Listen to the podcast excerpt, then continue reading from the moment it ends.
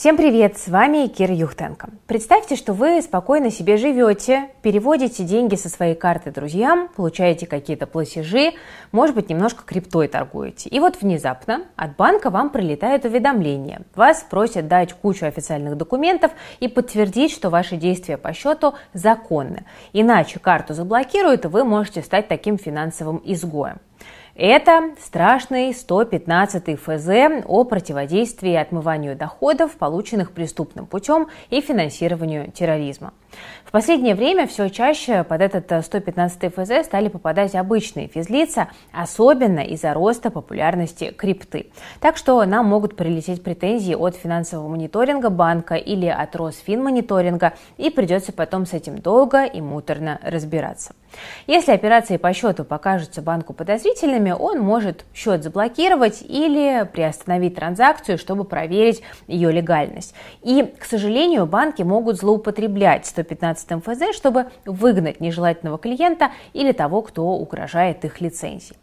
Поговаривают, что у каждого банка есть э, такой негласный лимит подозрительных операций, и если его превысить, то к ним может приехать проверка ЦБ. Поэтому есть специальные отделы комплайенса, которые могут блокировать счета при малейших подозрениях, чтобы перестраховаться, и банк не подставлять. И сегодня, друзья, мы с вами поговорим о том, за что ваш счет могут заблокировать, как этого избежать и что делать, если это вдруг уже произошло. И сразу, друзья, сделаю отдельный анонс для тех, кто хочет начать работать с криптой и делает первые шаги. Чтобы не попасть под блокировку, нужно криптой пользоваться осознанно. И для этого важно понимать, как работает рынок, как устроена технология. И мы запускаем пятидневный бесплатный интенсив. Там мы расскажем основы, как работает крипта и как себя обезопасить. И даже совершим первую покупку на криптобирже. Уроки мы присылаем прямо в мессенджер. Каждый урок займет не больше 15 минут. Зарегистрироваться можно по ссылке в описании к этому видео. Успевайте. У нас уже 5000 человек зарегистрировалось и до 10 тысяч участников э, участие в интенсиве бесплатное. Потом это будет стоить денег. Так что скорее регистрируйтесь по ссылке в описании. Ну а мы с вами продолжаем и сразу скажу, что в сегодняшнем нашем видео о криптовалюте тоже посвящен отдельный довольно большой блок. Он располагается ближе к концу моего сегодняшнего плана, так что обязательно смотрите до конца. Ну а мы сейчас начнем с самых основ. В методичке Центробанка описаны подозрительные операции платежи и переводы, на которые банки обязаны обращать внимание. Для физлиц критерии свои и достаточно соответствовать лишь двум из них, чтобы вам прилетело. Это основные красные флаги. Очень частые переводы, подозрительные контрагенты и, допустим, отсутствие бытовых трат по карте. Как правило, банки ищут транзитные операции. Единственное, что происходит на счете, приходят деньги, отправляются дальше или выводятся в наличку. Возможно, вы помогаете обналичивать деньги или запутываете следы незаконного заработка, и банку э, нужно это проверить. Но помимо подозрений на нелегальные операции, такой клиент банку фактически просто не выгоден. То есть деньги пришли и ушли. На этом как бы и заработать ты не успеешь. И чтобы избавиться от такого клиента, который навлекает подозрение, банк может злоупотреблять 115 ФЗ. Хотя можно попасть под подозрение по ошибке или случайно. Например, получить перевод от человека, который недавно получил оплату от кого-то, у кого есть проблемы со 115 ФЗ. И цепочка может быть длинной. Возможно, это такая сложная схема отмывания денег, и банк решит удостовериться. Чтобы обезопасить себя, главное следовать э, требованиям Центробанка. Это не универсальное средство, конечно, но от большинства подозрений защитит. Еще нужно избегать транзакций с теневыми и подозрительными контрагентами, например, с так называемыми дропами, то есть подставными физлицами, на которых оформляют банковские карты в нелегальных схемах. Хотя заранее бывает довольно сложно узнать, кто есть кто. Это факт. Ну и нужно стараться не пополнять и не снимать деньги со счета часто и без причины. В случае чего придется чем-то подтверждать, что это вот были какие-то конкретные операции, какая у них была цель и так далее. Некоторые операции могут не признать подозрительными, но их по умолчанию контролирует Росфинмониторинг. Вот э, априори выше риски блокировки у таких операций. Например, это операции свыше 600 тысяч рублей, передача драгметаллов, ювелирных изделий и подобных ценностей. Такие транзакции, как правило, проводят по договору, и если банк выдвинет претензии, а документа у вас нет, то вот тут могут начаться проблемы. Суммы в валюте больше 200 тысяч рублей в эквиваленте проходят проверку валютного контроля банка, так что Тут тоже выше риски получить претензии.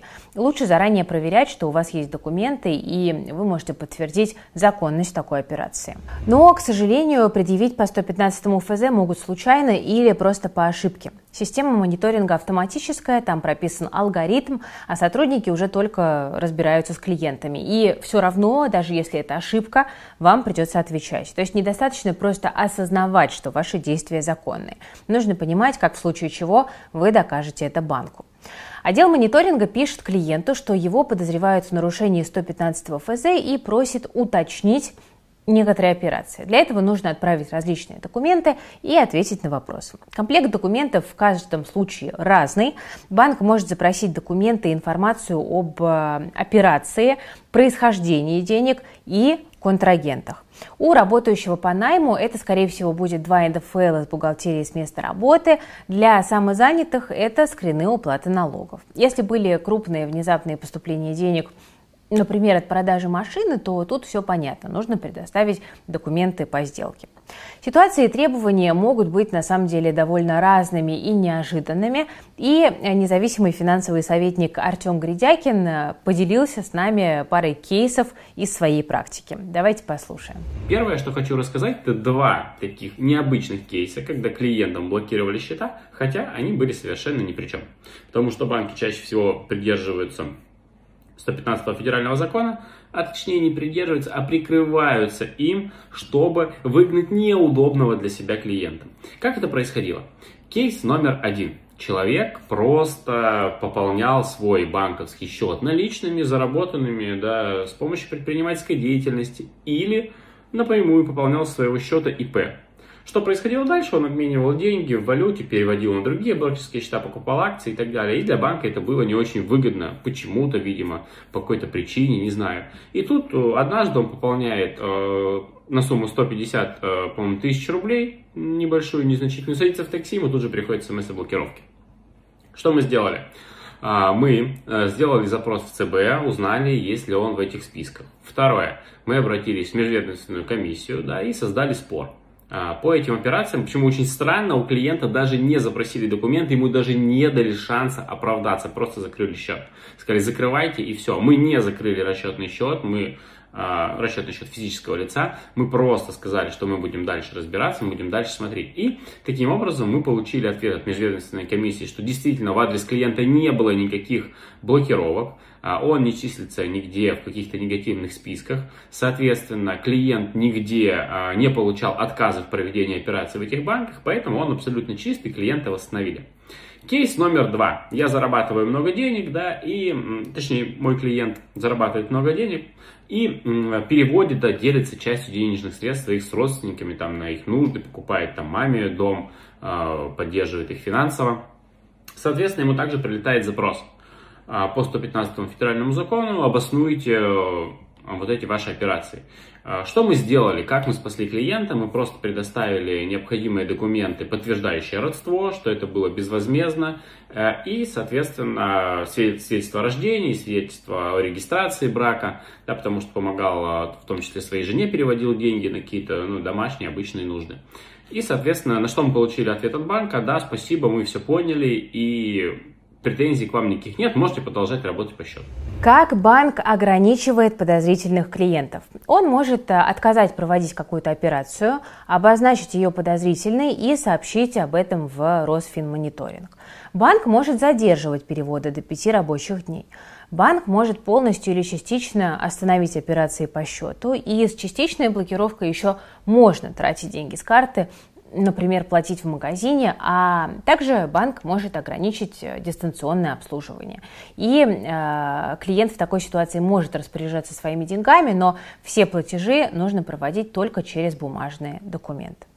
Блокировка счета с расторжением договора – это, конечно, крайняя мера. Банк пойдет на это, если к вашим операциям было две и более претензий по 115 ФЗ за год. Но в таком случае, как правило, дают возможность вывести деньги с карты в другой банк. Но э, только на ваш личный счет, да, то есть к маме вы перевести не сможете. И за перевод могут наложить штраф 10-15% от суммы, это прописано в договоре обслуживания. Если возникают задержки, можно прислать в банк письменное требование о переводе. Это должно как бы ускорить процесс, потому что со счета временно снимают блокировку, но просто по ошибке еще могут считать его замороженным. А что будет с кредитами, вкладами и другими инструментами? Вот нам в поддержке Тинькофф рассказали, что кредит, например, остается на вас, даже если карту заблокировали. Этот договор не расторгают, и нужно будет платить переводами из другого банка. Но вот вклад, брокерский счет и прочее блокируются вместе с картой. Поэтому если пахнет жареным, лучше снимать все деньги. Если совершаете операции, которые могут считаться подозрительным, лучше не через ту экосистему, в которой у вас вклады и так далее. Открыть счет в другом банке будет сложно, и поэтому вывести заблокированные деньги может вообще не получиться. Новый банк просто не откроет карту или не примет платеж, потому что вы попадаете в черные списки, если проблемы с банком дошли уже до расторжения договора. Есть несколько разных перечней, в зависимости от тяжести нарушений, откуда-то можно свое имя вычистить, а где-то не получится. И банки, конечно, говорят, что их нет, но отмечают, что могут отказаться просто открыть счет без указания причин. Артем Гридякин нам об этом поподробнее тоже рассказал. Давайте послушаем. Существует э, три отдельных списка ЦБ, они разные по степени критичности, и существуют отдельные списки ЦБ. Вот из этих первых трех можно выйти. Из отдельных списков ЦБ выйти нельзя. И физлицам это делать э, гораздо сложнее, чем юридическим лицам. Так что же делать, если вдруг вы попали под запрос 115 ФЗ? Попадание под запрос не означает автоматическое попадание в этот список. Попадание в этот список означает, когда вы неграмотно ответили на запрос банка и уже банк предлагает вам закрыть расчетный счет, вы закрываете счет, таким образом попадаете в эти списки. Списки обновляются ежедневно, поэтому они рассылаются во все банки каждый день. Что происходит дальше? Дальше у вас начинаются проблемы в остальных банках. То есть спокойно уйти сейчас – из одного банка А в банк Б и работать дальше не получится. Вступили в силу изменения с 1 июля и работает система «Знай своего клиента». Это вроде как бы не касается физических лиц, касается только юридических, но на практике все немножко по-другому. Если вы попали уже в черный список ЦБ, как физическое лицо, Зависит, естественно, от степени критичности, но остальные банки могут вам просто отказывать в открытии счета, не поясняя причин. Хотя, говорят, например, в Тинькофф достаточно использовать другой номер телефона. Нужно подождать месяц-другой с момента блокировки, и вам спокойно новый счет откроют. Но вот Артем Гридякин говорит, что это не так, вы остаетесь все равно в черном списке. Выйти оттуда можно. Если после предоставления всех документов счет все равно блокируют, клиент имеет право пожаловаться в межведомственную комиссию при Центральном банке. Там документы должны рассмотреть сотрудники ЦБ, специалисты Росфинмониторинга или других ведомств и принять э, какое-то решение. Подать документы можно через сайт ЦБ или обычной почтой. К заявлению нужно приложить ваше обращение и ответ банка. Документы, которые вы отправили для проверки, также прикладываем. Комиссия может пересмотреть решение банка и встать на сторону клиента или сказать, что невозможно пересмотреть блокировку. Но если нарушение серьезное, то, конечно, шансов восстановиться, ну, объективно говоря, не очень много. Или, как вариант, можно попробовать открыть счет в небольшом банке. Там могут быть э, не такие строгие условия мониторинга клиентов, то есть попробовать открыть счет, перевести деньги и быстренько их снять в наличку.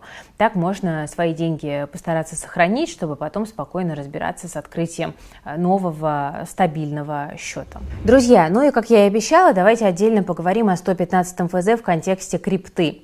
В последнее время часто претензии прилетают именно из-за операций с криптой. Банки отдельно их мониторят и ищут.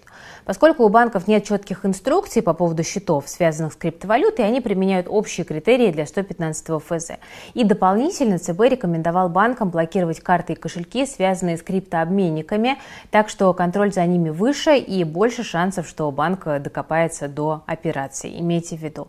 Ну, например, если активно использовать личный счет для покупки и продажи криптовалюты, а операции нарушают требования ЦБ, счет попадет под 115 ФЗ. ФЗ. ЦБ переживает, что такие карты или кошельки зачастую оформляют на подставных лиц, но страдают-то как бы обычные люди. Если у банка есть претензии к счету, где вы работаете с криптой, лучше не скрывать эту деятельность. Нужно объяснить банку, что ваши операции это не отмыв денег, а э, напротив, это обычные, допустим, P2P сделки и ничего фактически противозаконного в них нет. Для подтверждения можно отправить скриншоты страницы с методами оплаты, с верификацией аккаунта, с историей сделок, но не все банки просто так их принимают. В таком случае получается костыль. Придется делать протокол письменных доказательств. Это когда нотариус изучает криптобиржу или P2P площадку, ваши данные там и заверяет подлинность. Такой документ уже считается официальным, и это работает. Еще могут попросить подтвердить происхождение денег, на которые изначально была куплена крипта, для того, чтобы установить связь между сделками с криптой и банковскими транзакциями. И аккаунт на бирже для этого и карта, с которой вы платите, должны быть зарегистрированы на вас. Тогда подтверждение получится. На всякий случай нужно фиксировать все операции и сделки, делать скриншоты транзакций, переписок и других действий на бирже и в обменнике. Это пригодится, если банк потребует доказать происхождение денег. Имейте, пожалуйста, это в виду. Но если вы торгуете криптой в больших объемах, часто переводите деньги через карту и банк предъявляет вам 115 ФЗ, то лучше, конечно, сразу вывести все деньги с карты, просто чтобы перестраховаться. Бывает, что клиенты отправляют нужные документы, но банк все равно просит закрыть счет. Для тех, кто зарабатывает на P2P сделках, банковские карты становятся буквально таким расходным материалом. Э, но в целом, друзья, нужно придерживаться рекомендаций Центробанка, о которых мы поговорили с вами ранее. Но, к сожалению, универсальной защиты от блокировки счета нет. Лучше покупать крипту на крупных известных биржах и обменниках. У банков может быть меньше вопросов, если вы прошли верификацию и проверку на криптоплощадке. Еще стоит дробить крупные операции, чтобы суммы не привлекали внимание банка, и можно использовать несколько банковских карт для пополнения и вывода денег. Диверсификация работает и здесь. Отдельный вопрос – это, конечно, P2P транзакции. В таком случае по вашей карте может проходить много различных переводов физлицам, и это вызывает подозрение, конечно же, службы мониторинга.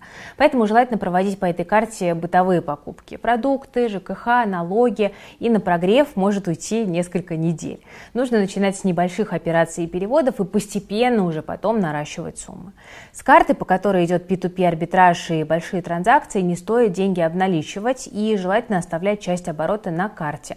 Иначе мы нарушаем рекомендации ЦБ по 115 ФЗ и вызываем на себя подозрения на транзитные операции. Об этом мы с вами говорили в самом начале ролика. Но вообще деятельность по купле-продаже криптовалюты законом полноценно не урегулирована, все еще, к сожалению. Когда вы регулярно получаете доход от операций с криптой и выводите его на личный счет, это могут посчитать предпринимательством. А использовать Обычный счет в таком случае как бы нельзя. Но использовать счет ИП или юрлица не поможет. Артем Гридяйкин это тоже подчеркнул. Из-за статуса криптовалюты и пристального внимания банков к таким операциям риски блокировки по 115 ФЗ не уменьшаются. Банки и без того видят, что люди активно используют личные счета в бизнесе, а купля-продажа криптовалюты еще и попадает под критерии сомнительных операций. Так что не сработает.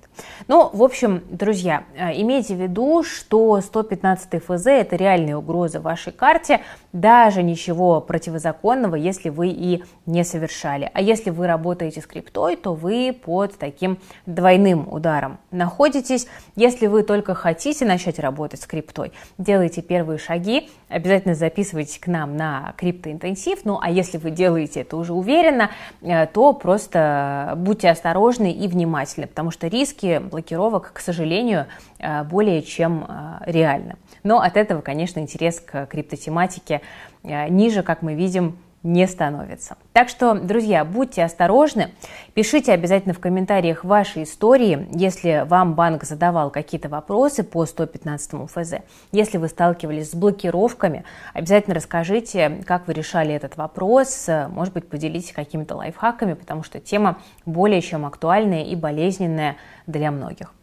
Если видео было полезно, не забудьте поддержать работу нашей команды лайком, подписывайтесь на YouTube канал InvestFuture и жмите на колокольчик.